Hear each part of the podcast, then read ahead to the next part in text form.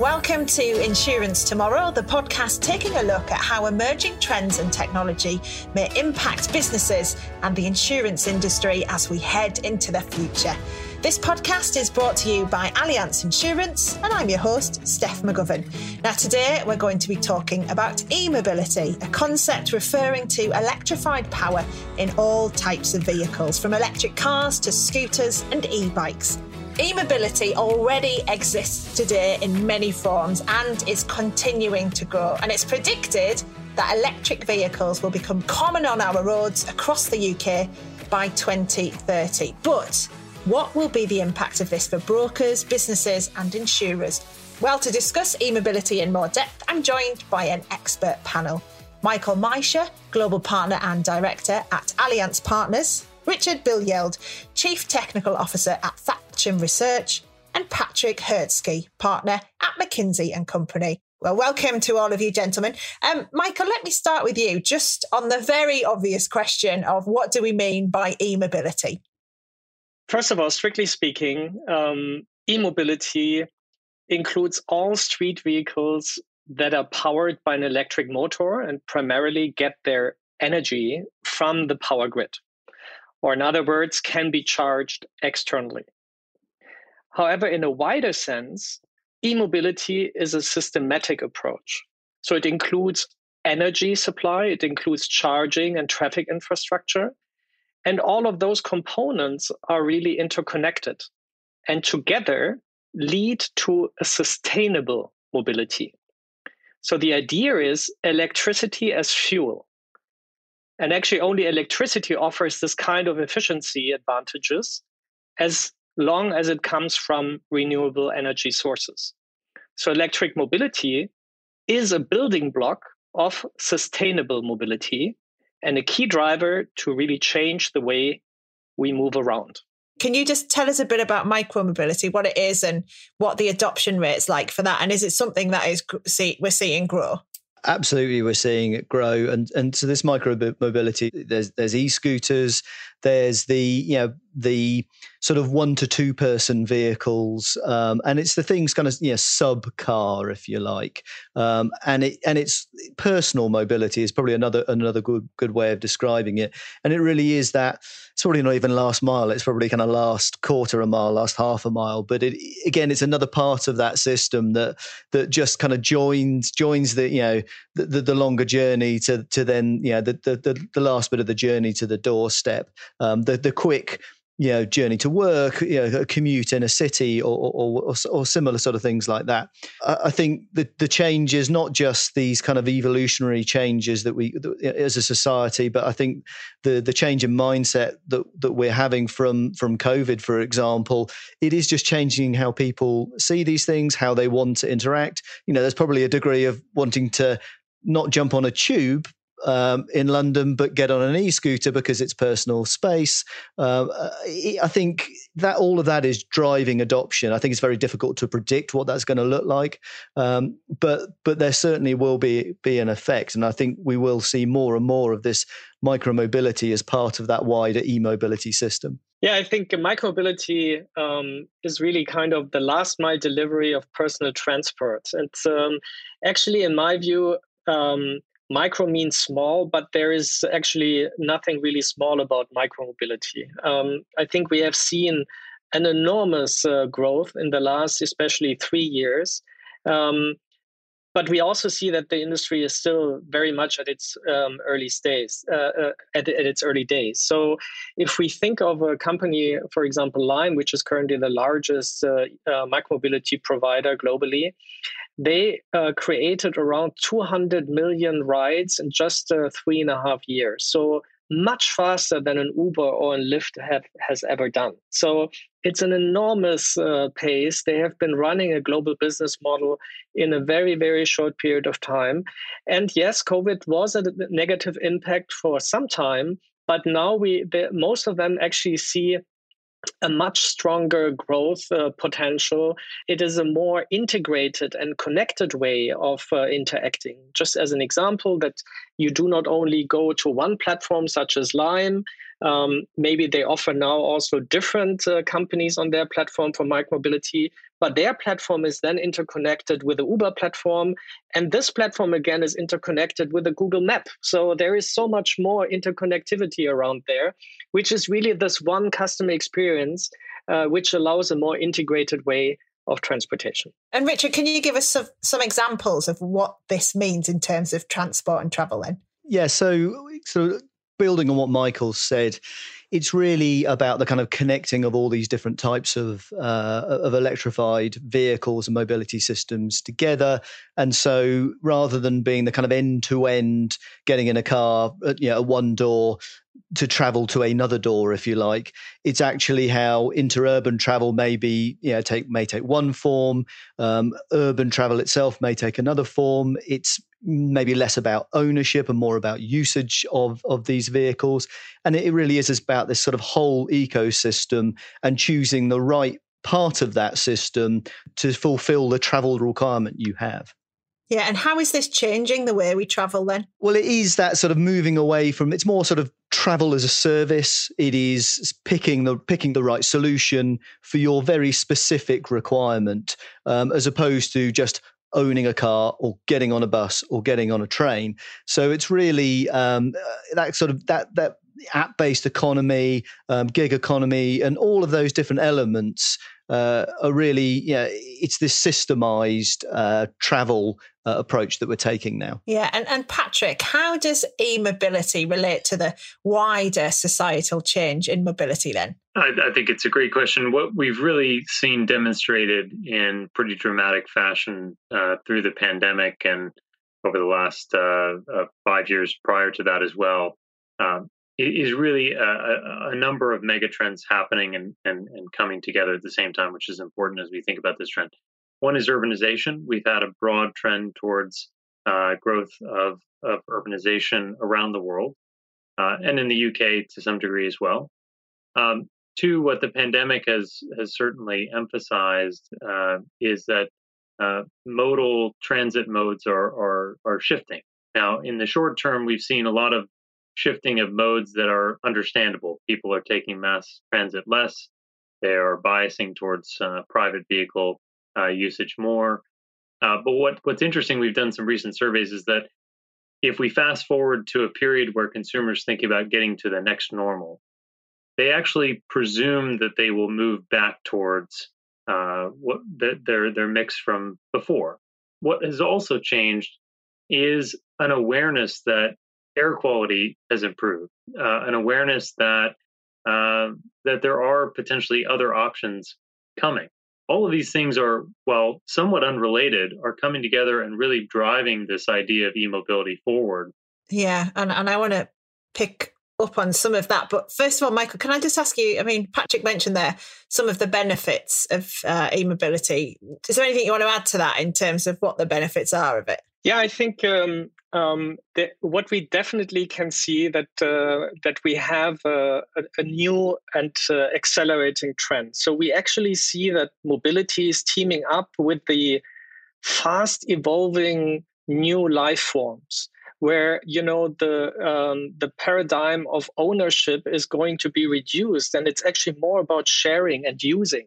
So it's not anymore about mobility of owning a car, but really like mobility as a service, and where people, do not want to buy a car, but rather simply want to drive one.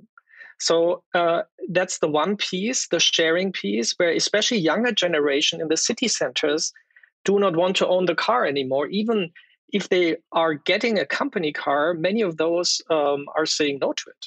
So The classical ownership concept is currently being redefined.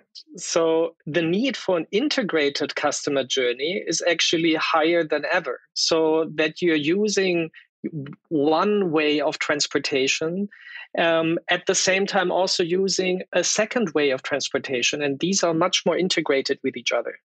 And I think Richard said it correctly. This is very much driven out of the platform-powered business and the ecosystems, which have really grown exponentially over the last years. I think the sustainability agenda is really important here as well. And I think in the same way, maybe the younger generations and the more progressive members of society are seeing the benefits of this, of e-mobility and mobility as a service and the things that Michael and Patrick mentioned. I think they're also far more aware of the environmental impact of transport, maybe not at a detailed level, and maybe it's maybe a bit slogan at the moment, but I think the awareness is really there, and there's a real desire to address that, to be more environmentally friendly, if you like, more green, and to use these more sustainable modes of transport as opposed to the buy, use, throw away approach that we've sort of taken over the last few decades. Do we have the infrastructure in the UK to support electric vehicles yet? Inevitably, it's the infrastructure that's lagging. I think that's a sort of standard model, really, almost with introductions of new technologies. But it's slowly getting there, and I think if you look at Tesla's, it's frequently a good example in these conversations. But if you look at one of the absolute sort of masterstrokes they made was to implement their own charging infrastructure across the UK and across the world, or certain parts of the world. And I think that's a real just change of mindset for consumers. So Patrick talked about those costs and a barrier there, and that barrier still exists. And I know it's something that Tesla are looking at specifically as well. But also, the charging infrastructure or lack thereof. Not everyone can charge at home. If you live, if you've got on-street parking, if you live in a flat, for example, then that's more of a challenge. And then if you haven't got a Tesla and don't have the massive benefit of that integrated charging network. At the moment, and it's only just starting to change, but at the moment you need, 7 different cards, 10 different apps. You're paying different rates. You're paying in different ways. Some you've got to pre-charge. Some it's by, you're paying per kilowatt hour. It's just confusing. And I think that's the biggest thing. So the infrastructure needs to catch up, both in terms of hardware, if you like, places where you can charge, but also in terms of clarity and delivery of that to the consumers, so that it does become comfortable and people can be, can make the journeys they want to make that are different, because these vehicles are different with the range and that sort of thing. But we need to get the comfort of the consumers delivered through the infrastructure. I do think we need a significant ramp up in the amount of infrastructure that we have available, both in what we consider kind of slower L2 chargers, which can be placed in shopping areas or parking garages of the like, but also critically in DC fast charging, which are the chargers that will actually enable people to charge in a more similar way than they're used to. It will still take longer to charge or to top up fully than it would at a petrol station, but significantly less. And, a recent report, I think, had the UK government forecasting another 5,000 chargers through the end of 2021. We need significantly more than that in the coming years beyond 2021 if we're going to achieve the goals and especially phase out diesel and then petrol as the government is striving to do. So there will need to be a significant amount of investment. The good news is that a lot of that will come from the private sector, but that may need to be stimulated in some way through public-private partnerships or other moves that will help accelerate that. And we haven't even talked about the commercial vehicle landscape or bus. And so there's a whole nother set of infrastructure investments that need to happen to help support that rollout of e-mobility as well. I think there are things that can be done. There's systems being looked at, projects being worked on now where actually, those EVs that are plugged into the grid actually provide a degree of kind of reservoir, if you like, so that peak demand on the grid can be managed by actually taking energy back out of the vehicles that are connected. And that's where I think this really needs to get to. It's not just X number of chargers to suit X number of electric vehicles. It's actually, again, integrating the system, having an intelligent intelligent system that works as a system is really crucial. And to just extend, again, what Patrick said around commercial vehicles, you know, an added infrastructure complication here is actually the potential for those commercial vehicles, especially the heavier ones, to be powered by hydrogen fuel cells. So still electric, still e-mobility, but actually the fuel is delivered through, you know, hydrogen into a fuel cell and then having the necessary infrastructure around the country to deliver the hydrogen in the same way we deliver fossil fuels currently. The other element of infrastructure is looking at the other way is just being able to provide the power required to deliver that infrastructure, to actually have enough, you know, electricity in the grid, if you like, to satisfy the demand. And that's obviously a point that's been raised on a number of occasions around the UK government's 2030 deadline for electrified vehicles. Yeah. We touched on commercial fleets using electric vehicles. Patrick, what are you seeing in terms of businesses using them? Well, we're seeing quite a lot of activity right now that's quite recent and dynamic, especially in the smaller end of last mile delivery fleets, driven by big names, all of the major parcel and post companies around Europe, UK, the US are looking at electrified vehicles as part of their future solution. Major commitments of hundreds of thousands of vehicles have already been made. We're seeing new startups pop up, including here in the United Kingdom, which are quite exciting and getting a lot of buzz from investors as providing some of the solutions for that demand. And we're seeing that extend up into the medium duty truck space as well, which is going to be another big growth driver, especially in urban environments where certain city regulations are also going to dictate soon. Paris, for example, that vehicles going in and out, even medium duty trucks, need to be zero emission soon. And so that's creating demand on its own. As battery prices are coming down, we're also seeing those vehicles really in the money, so to speak, right now with certain routes, especially routes that are highly predictable, routes where the charging can happen 1 or 2 times per day or overnight. Those routes are often achieving a savings for those fleets that are transitioning to those vehicles. The commercial vehicle trend, though, has trailed a little bit behind the passenger car trend. So there's also a little bit of a shortage of supply right now of vehicles from even from the new startups and from the traditional truck makers. And so we're in a bit of an interesting transitionary period where we could actually see demand outstrip supply in certain markets for 1 or 2 years. Yeah, I think from the insurance side, we see an increasing demand actually for e-mobility on the fleet side, not only by fleet operators such as, you know, companies who also have to meet their CO2 emission targets, but also by these the software providers or the fleet professional fleet management providers who are offering their clients then a different way of reducing the overall cost of operation for their fleet. So it's about, with the additional data they can actually now get out of an electric vehicle, they can do a much stronger fleet health and monitoring. I think for the insurance side, it's also, we get much more usage-based data, which allows us also a more usage-based insurance instead.